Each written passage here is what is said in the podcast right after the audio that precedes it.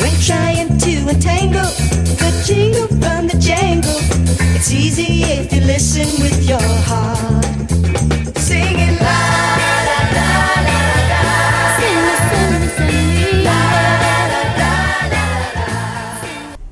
Gang, welcome to The Real Housewives of Riverdale, the podcast where grown ass adults take sexy teen murder mysteries just as seriously as you do. I'm your host, Cherie, and today we are discussing season 2, episode 5 of Riverdale. Chapter 18 When a Stranger Calls. So, this is in reference to a 1979 horror film starring Carol Kane, who you probably know as Lillian from The Unbreakable Kimmy Schmidt or Valerie from The Princess Bride, which, God, I love that movie so much. Um, there's was also a remake, and I want to say 2009. I don't know. Um, but anyway, the IMDb description reads A psychopathic killer terrorizes a babysitter, then returns seven years later to menace her again.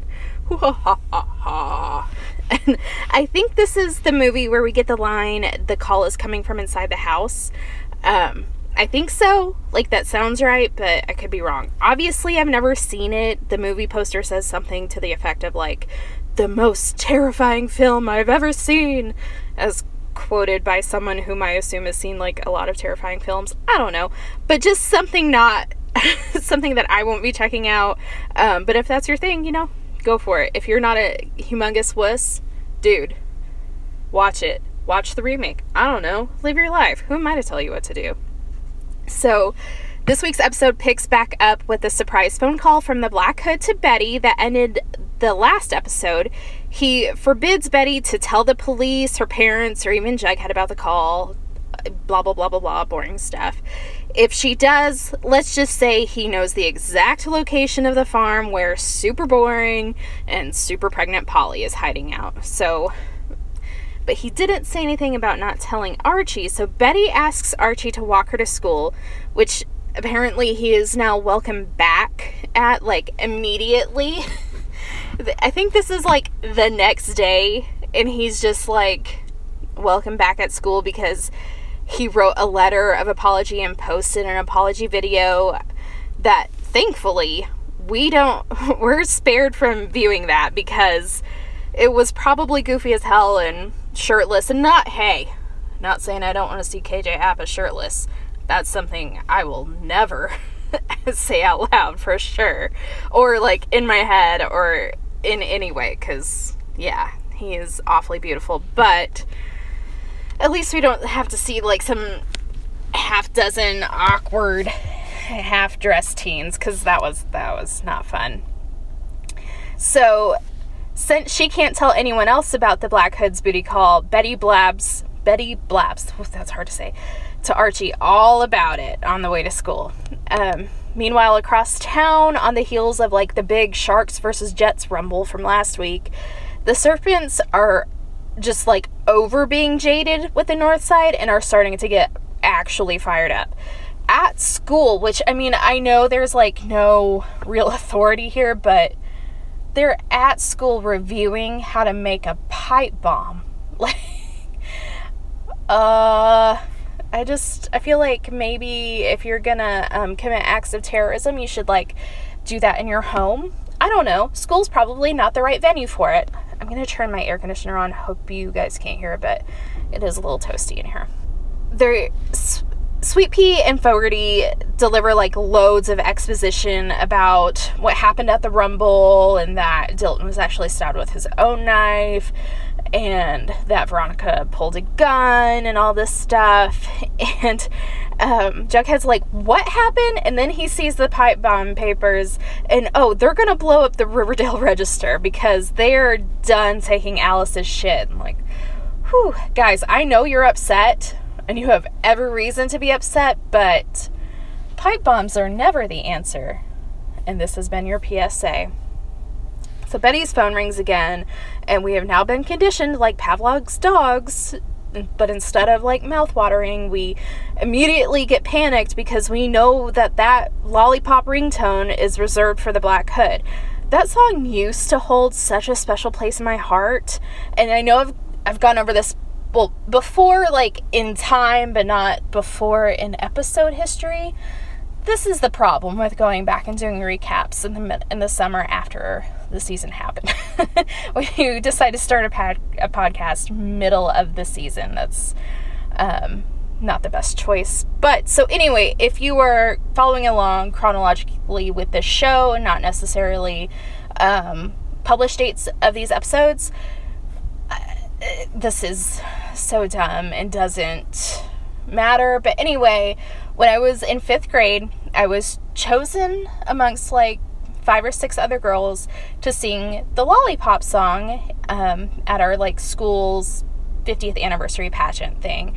And it was a big deal and i got to wear poodle skirt and stand up in front of like what felt like a million people but i'm sure it was like 10 you know? Um, everybody's parents and stuff and we sang lollipop lollipop oh lolly lolly lollipop. Ba bum bum. It was so fun. But now when i hear it my butthole clenches tighter than Betty's ponytail before entering the Sisters of Quiet Mercy. Like that song legit scares the hell out of me now. And I just real effective work, Riverdale. but also like that tarnishes my childhood some. So anyway, the Black Hood tells Betty and what he doesn't know is that Archie's there listening. But he tells Betty that he'll email her and like, couldn't they trace his IP address from his email address or something and like figure out who he is? I mean, I know this argument has been made like a thousand times on a million different shows, including Pretty Little Liars, but like seriously, isn't that a thing that you should be able to do? Like, I don't know. But if she publishes whatever this email is in the blue and gold, then she can ask, ask him any questions she likes. So they open the email, and it's an old front page of the register um, with the headline Southside Teen Arrested and Released on Bail. The accompanying photo is none other than a very young, very Twin Peaks Alice Cooper. Z- Riverdale. Title card. Oh, I love it. Okay. So let's move into Jughead's plotline. Jughead realizes that FP was actually the linchpin in keeping the gang in line, so he'll have to step up and take his dad's place to prevent the serpents from going to war. That is, if he survives serpent initiation. The first stage is the guardianship of the beast, dun, dun, dun, which is just hot dog. And yay, hot dog! I mean, I love it. I love that damn dog. And apparently it's Hot Dog of the Third. Huh. Who who to think it? But also, I mean, if this is gonna be part of your like badass biker gangs initiation, shouldn't it be something scarier than like that shaggy dog? I mean, like surely someone in that trailer park has like a Rottweiler or I don't know, a Dalmatian, because those fuckers are actually scary and don't let uh, Paw Patrol fool you. They'll bite your ass. Um and that's that's been your your nugget of dog info for today. But like really the only scary part of that step is when they creep into his room like a bunch of creepy creepers and those crazy ask crazy ask wow crazy ass snake masks. It's a lot easier to write down in your notes than it is to say out loud apparently Anyway, in the next stage of initiation, Jughead must memorize a series of serpent laws and then just like scream them into Tallboy's face. Why? I don't know. Maybe losing your voice is part of becoming a, a serpent.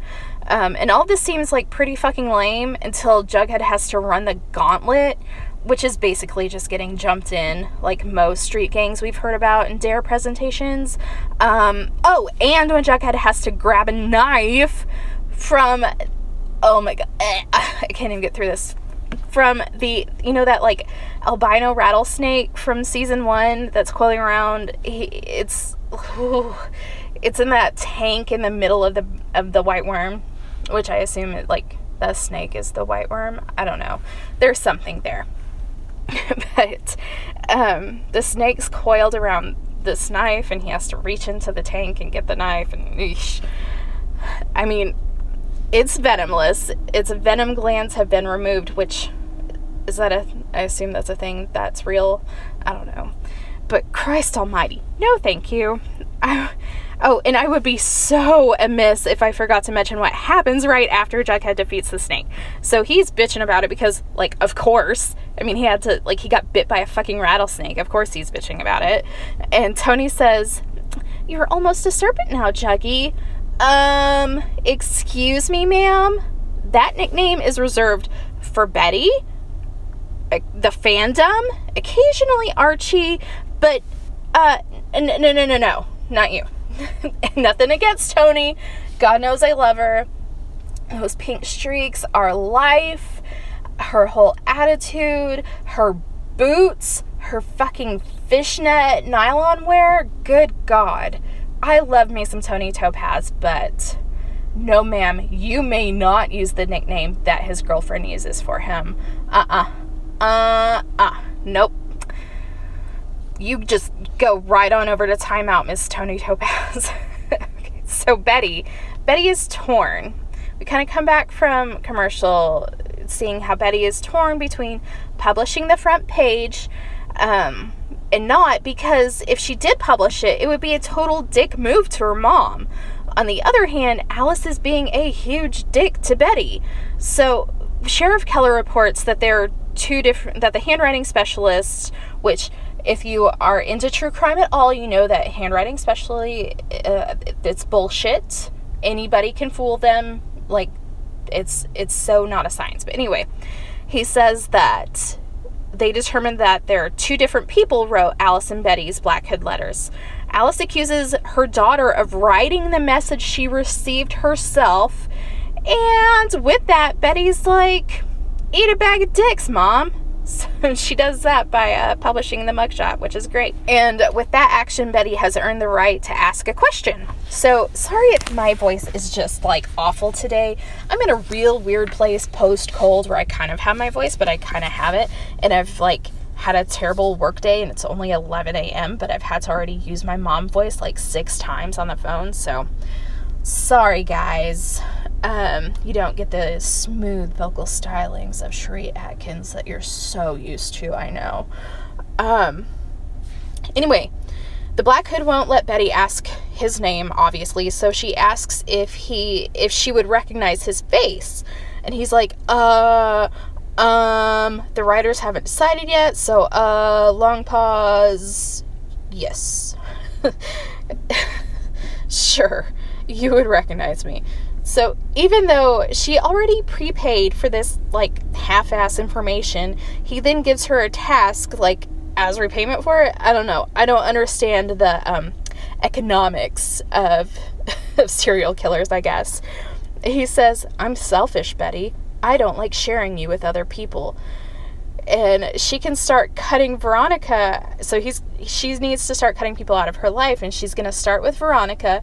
And if she doesn't cut them out her way, he'll cut them out his way, which I guess is killing them. And uh, you're not killing Veronica. Sorry, no sir. I mean, you tried to kill Fred, and I thought I was going to have to riot. You cannot kill Veronica. I will riot. I will go insane. Um, so, there's one thing that I think is crucial here. Given Sheriff Keller's findings with the handwriting being different, if we assume that that science is um, useful here, the person who's calling her might not actually be the Black Hood, right? Like, just from the way his inflection is, albeit, you know, through the voice box thingy, it sounds an awful Cheryl Blossomy to me. I mean, that might just be the tone of the script writing and not necessarily the voice actor, but there are a few times when he's like, oh, Betty. And that kind of sounds like Cheryl. Not saying she's the Black Hood, not saying that she would actually do this and hurt her friend, but we've already seen Reggie impersonate the Black Hood when he came to deliver drugs to Archie's house. I I don't know. It's weird. Um, probably not the voice actor, just um, I don't know it's kind of bonkers. So let's move over to the lodges. Um, potential of potential investors for the Lodges Sodale project are in town to attend a swanky open house, and most importantly, are the St. Clairs and their son Nick, who is Veronica's old friend from Manhattan during her bad girl days. So Veronica's parents encourage her to sell Nick on the deal, on the Sodale deal, because he in turn will sell his father. Because that's a thing I'm sure that happens in real life. So, Nick St. Clair. Let's talk about him. This fucker is basically an updated Chuck Bass with curly hair. Like, did he wander off the fucking set of Gossip Girl? Does he know what show he's supposed to be on on the CW? I mean, holy shit. He's so inappropriately flirty with Veronica, all smarmy. He offers Veronica and Archie a bump of coke. So Archie's like, "No, I don't do drugs, but like you did buy Jingle Jingle from Reggie. I don't know if you ever used it, but like just saying. Well, I guess we don't know for sure that it was Jingle Jingle, but he did buy uppers and you know, like quit being so high and mighty. Hayseed. I hate that. Anyway,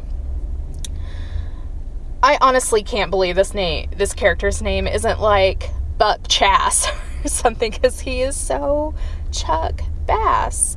Um, such a bass hole. That is my favorite line from Gossip Girl. Anyway, Nick invites the whole gang, including the Pussycats, Reggie, and Cheryl, to a party in his hotel room where everyone sits in a circle while Nick regales them with a long, boring anecdote about Gal Gadot because even though this episode aired in like, fuck, I don't know, October or November of 2017, Wonder Woman came out in the summer. Maybe Justice League came out about this time in the fall. I don't remember anymore. It's been almost a cool year.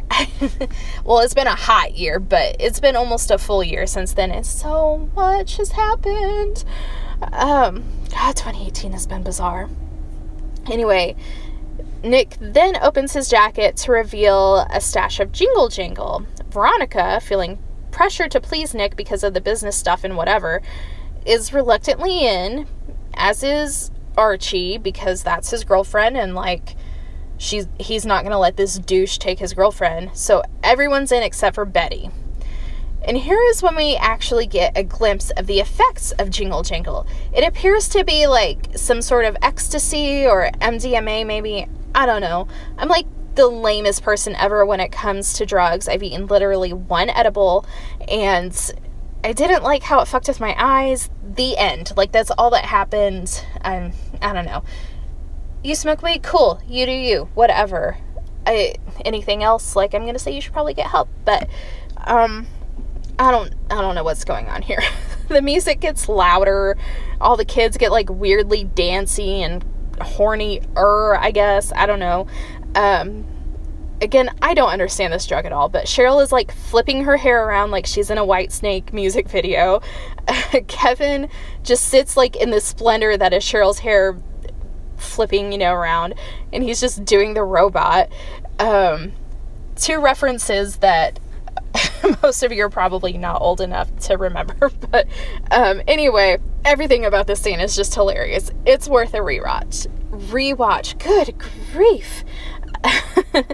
um, Sober Betty is basically just like me every weekend from the ages of 18 to 20 when I was the, you know, the designated driver because I was underage. And you know, being the only sober person in the room could really inspire a person to take the opportunity to end a friendship because is there really anything more annoying than a room full of inebriated teenagers when you're sober? No. Nope. So Betty just fucking kills her friendship with Veronica, announcing to everyone that Veronica is a privileged, shallow, airhead party girl and a fake friend who only hangs out with them because of circumstance. Ouch. Way harsh tie. Once everyone leaves, Nick summons the full power of the patriarchy and tries to take advantage of Veronica and her vulnerability. She rebuffs his uncomfortable handing advances and he calls her a tease because of fucking course he does because he's the fucking worst. And when Nick threatens to sabotage the deal between her parents if she doesn't comply and let him like pressure rape her, she slaps him. Hell yes, Veronica. Yes. Yas Queen. Okay, so let's move on to after the party. Just when we think we've started grieving the loss of BMV, the next friendship excommunication that the Black Hood orders is no, don't say it. Jughead. Ugh. By this point, Betty is so crushed spiritually that she's just sitting on a bench under a street lamp like she's like in an Edward Hopper painting or something. And her typical, you know, super high ponytail is in a low bun. Dear God. We can tell Betty is hurting. So the next day at school, she's the circles under her eyes are like really intense. She's clearly not slept. Archie busts into the blue and gold office and is like, What the fuck was that last night? What are you doing attacking Veronica? And she's like, You don't understand. It was the Black Hood. He made me stop being friends with Veronica and now he wants me to break up with Jughead. Okay, maybe she didn't say it just like that, but that's that's basically how I heard it. She begs Archie to do the dumping um, for her, swearing that after all the Black Hood stuff is over, they'll walk it back. She's like, We'll walk it back, Archie. We have to. We'll walk it back. And he's like, You better hope you can because, like, that's that's real fucked up, Betty. So later on, he breaks the news to Jug at his trailer just as the serpents arrive for their final stage of his initi- of his initiation, beating the hell out of him. You think Archie might tell Jughead the truth about the Black Hood being behind the breakup? Um, you think he's about to be in like, man, we we got to talk. There's, you know, he's about to like tell him the shit that's going on with the Black Hood and Betty so that Jughead can be in on it and he might be able to help. But just the very sight of Sweet Pea and the other serpents compels him to hurt his best friend as deep as possible by saying, like, of course Betty wouldn't want to be with you. Look at who you're hanging out with. Oh, my heart. Oh, like, I know we have to go through this they have to break up because we, you know, fell in love with him so much in season one. That's part of TV. That's especially part of, you know, teen TV and stuff. But oh man, my poor little heart. Oh, and poor Juggy. And yes, I can call him Juggy because I'm in the fandom and I am not trying to like flirt with him or get him in my gang or anything. But Juggy's like, but but I just saw her yesterday at Pops and she made out with me super hard and she was really fine except for when she was crying.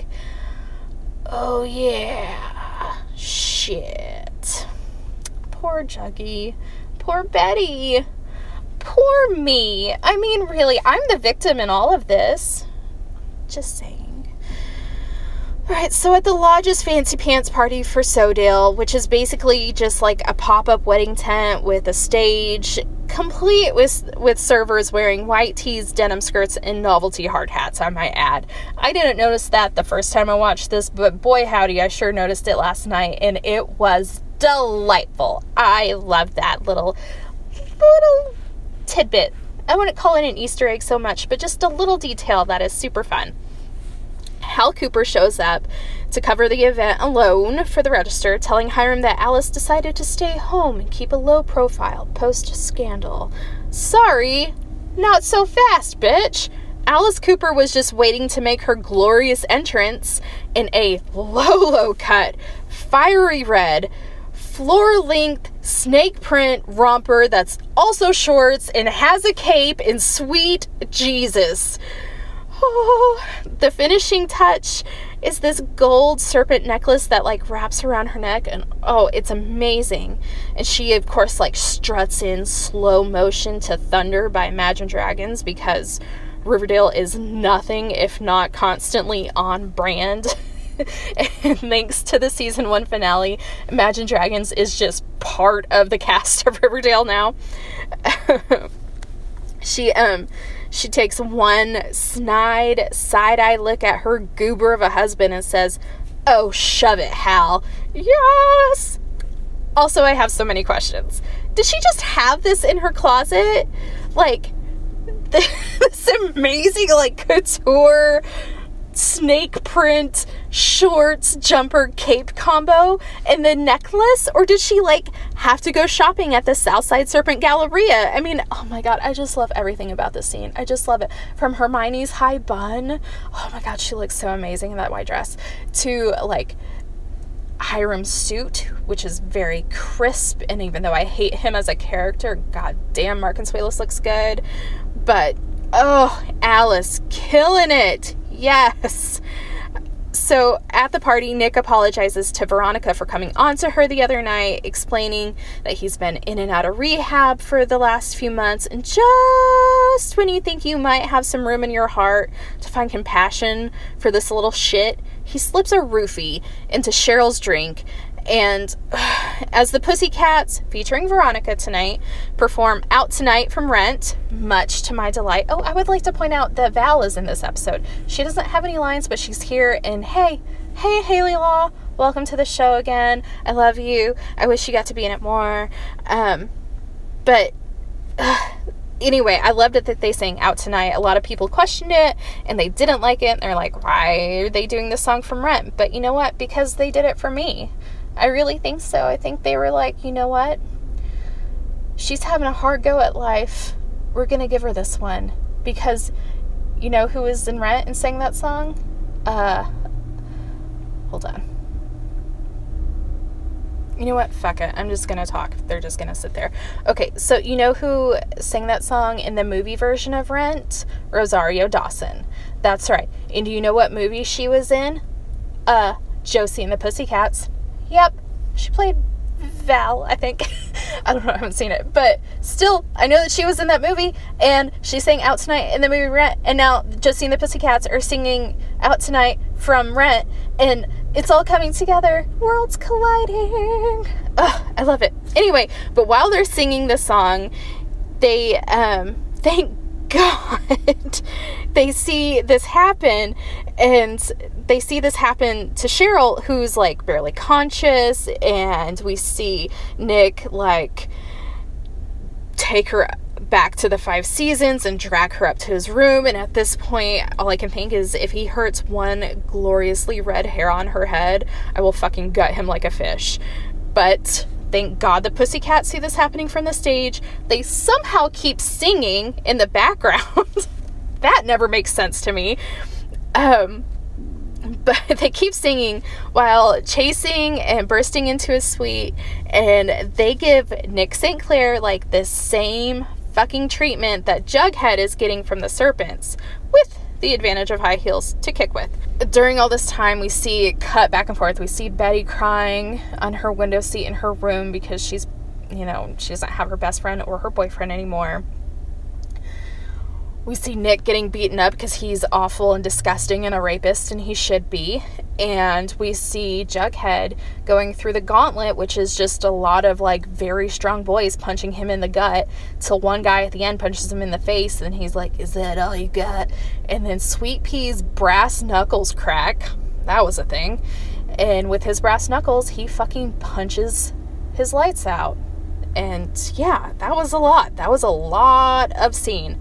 So the girls give Nick St. Clair, they like kick the shit out of him. It's awesome. Um, after all that, Cheryl is determined to press charges for attempted rape and make Nick suffer. Thank God. Veronica is just disgusted by the idea of how many times Nick must have done this before. Um, then, so we'll cut back to the south side. Tony has brought over her DIY tattoo kit that, you know, just most teen girls have laying around on the bottom of their closet just, you know, whatever. She gives bloodied but victorious and newly single Jughead a rockin' new serpent's tattoo on his shoulder. At least it's not on his neck like Sweet Pea. Th- thank God.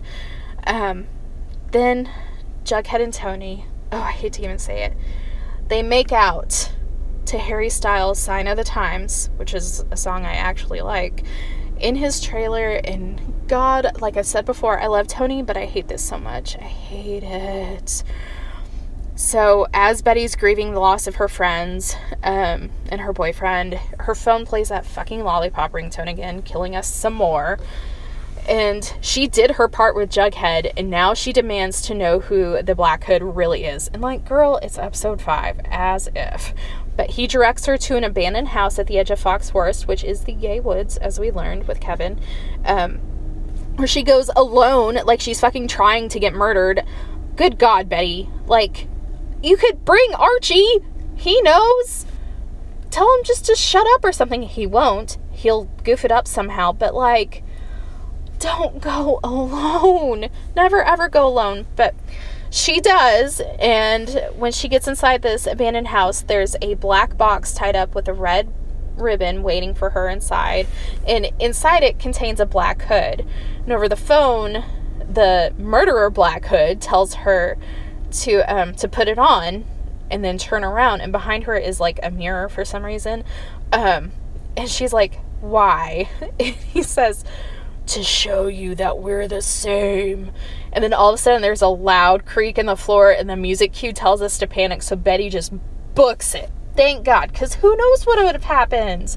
I mean, obviously they're not going to kill Betty, but like, shit. What if she got really hurt? But she and the Black Hood still have unfinished business. He knows that she's been telling Archie everything, so now he'll kill Polly and her whole family unless she names another sinner who deserves to death by his hand. And she's like, "No, I'm not to do that. Why would I tell you somebody to kill? I'm I won't be responsible for another person's life." And he's like, "All right, well, I'm just to kill your whole family." And she's like, "Nick St. Clair." And I guess like if you have to give a name to save your family, the rapist is the obvious answer. So good on you, Betty. Fine. You get zzz, Riverdale. So for the for the most Archie comics moment, um, I'm gonna go with the lollipop ringtone. I guess. I don't know. There was not a lot of like comic connections here. It was kind of a dark episode. Real dark. Um, everybody's a hot fucking mess. Everybody from Archie, Betty, um, I guess Veronica's well put together, but like, you know, stuff in her life is crumbling apart. Jughead's joining a gang, and it's it's real rough. Um, for the best blossom burn, uh, well, I mean, at least Cheryl was in this episode. I mean, I don't know what the writers fucking hate about her, but they've ignored her for several episodes, and now they put her in just to be um, assaulted. And to that, I say, fuck you, I guess. So there's my blossom burn. Um, but I really can't think of anything like, God, everything was so emotionally raw. Um, I, I, I don't know. I'm sure Veronica gave some choice words to Nick, but, and he said a lot of ugly, but kind of funny, um, nicknames towards Archie, but still, I don't know. Nothing I'm coming up with nothing. I'm sure you guys have something, and you can email me or tweet me or whatever. Um, for my good this week, we'll move into good, bad, funnies. My good is just, just that, like, you can tell Bo- Betty's, like, um, emotional well being by her ponytail in this episode. Like, it starts out up high and then it just gets lower and lower and lower, and then it just comes out, and she just doesn't even have a ponytail at all in the end and like i just think that's awesome that as her emotional well-being declines so does her ponytail. I feel like that's really good symbolism. Um, the bad it just nick st clair like as a person. And i mean it was a good story.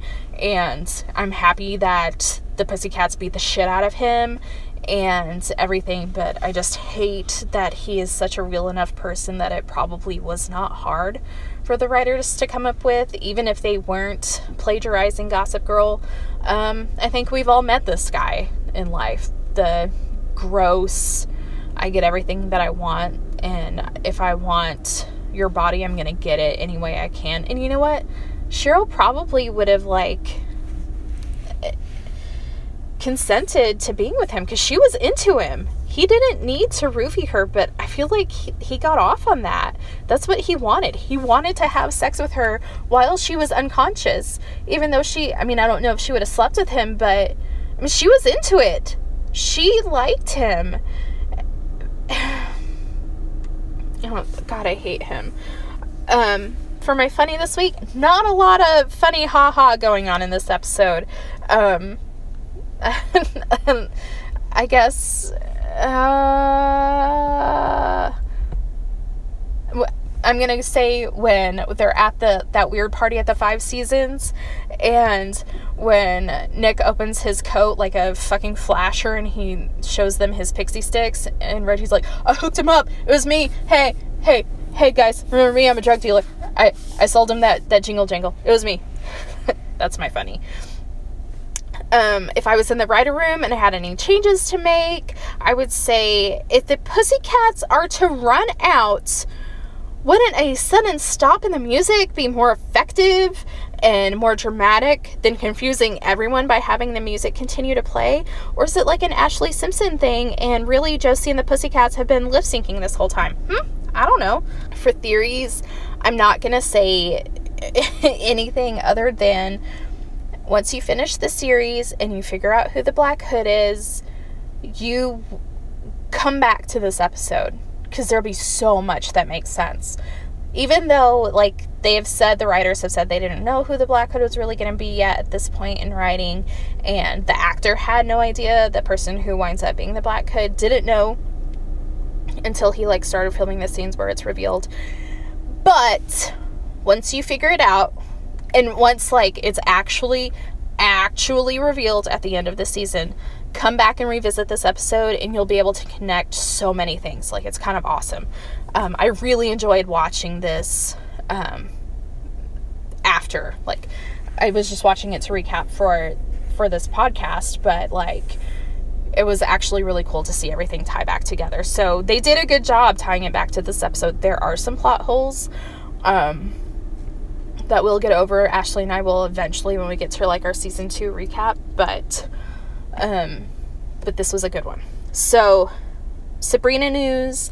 Um, we had our big news last week that it was um, that it will be launching on Netflix on October 26th. Um, not a single person has said that they want to hear me recap Sabrina, so I'm gonna say we're not gonna do that podcast. Um, if you feel passionately about it and you're like, damn it, I should have said something or I wish somebody else would have said something, say something. Maybe it'll change my mind. But I have not heard a peep from anybody. And I know you're listening to these because I see the download numbers and I see how long you're listening. I can't see who you are or anything, but I do show that I get downloads in what country they're in and like how long you're listening. So I know you heard me like go on forever about it. Um, if you don't want to listen to my voice, God, I don't blame you. so, like, maybe we'll just keep a little, like, Greendale corner at the end of our Riverdale episodes um, and just kind of recap a little bit every day. But you know what? I'm not, I don't think I'm going to go through with the whole thing. Uh, for Skeet's Dadgram corner, I'm going to go to my, my pictures to get all the information from this, but it was we can't we can't have a dadgram we can't have an instagram corner at all without this. So saturday was cole's 26th birthday. Cole cole sprouse obviously plays jughead. And lili reinhart who we all know by now is his girlfriend in real life um, last year she posted a very vague post about like where we were all like oh they're dating her boning in real life. But this time, she posted a real picture, like, of his face from when they went on, like, a couple's vacation together in Mexico earlier this year.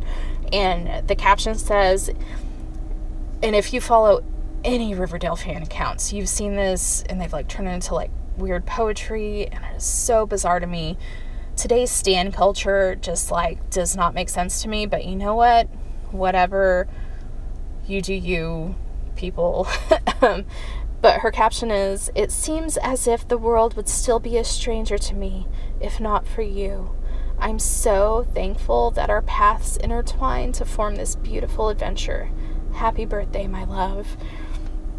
And it is super sweet. And Mädchen commented, so sweet, and with the heart eyes emoji. But Skeet, oh, sweet Skeet, he just posted two red heart emojis. And mm, I just love it. And of course, we will post this as like the episode cover. So if you uh, missed it on Instagram or like you, I don't know, have been under a rock forever and you want to see it, just go to um, the episode web page, which there's a link to it in iTunes and should be in any other like listening platform that you you're listening to me on.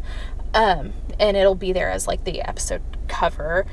Uh, and with that darling moment in social media history, that will do it for this week's podcast. Be sure to tune in next week when we cover season two, episode six, Death Proof. It's kind of a fun one. The Ghoulies are back. There's a drag race. Betty works on cars. It's fun. Um, don't forget to subscribe, rate, and review positively, please. If you have constructive criticism or you hate me or whatever, don't be afraid to share. Just do it somewhere other than iTunes reviews. um, not that anybody has, but that stuff really does matter when it comes to people searching for Riverdale podcast. It certainly helps. Um, if you want to chat, you can reach me at Shreeby on Twitter and Instagram.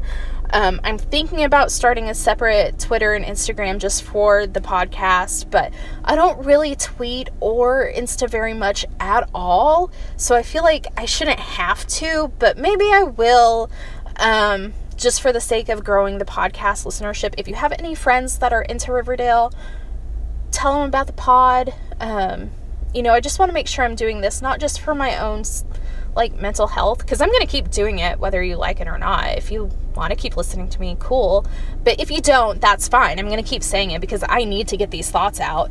I just think like, you know, there are probably fans out there who are not teeny boppers and they want to listen to this like older millennial generation's point of view on things and that's what we're here for so again you can reach me at Shreeby and that's c-h-e-r-i-e-e b-e-e all one word on twitter and instagram and you can email me any thoughts or skeet stuff or Best Blossom Burn or whatever. I know it didn't really have on this episode, even though we had Betty or had Cheryl. Goodness gracious, my brain.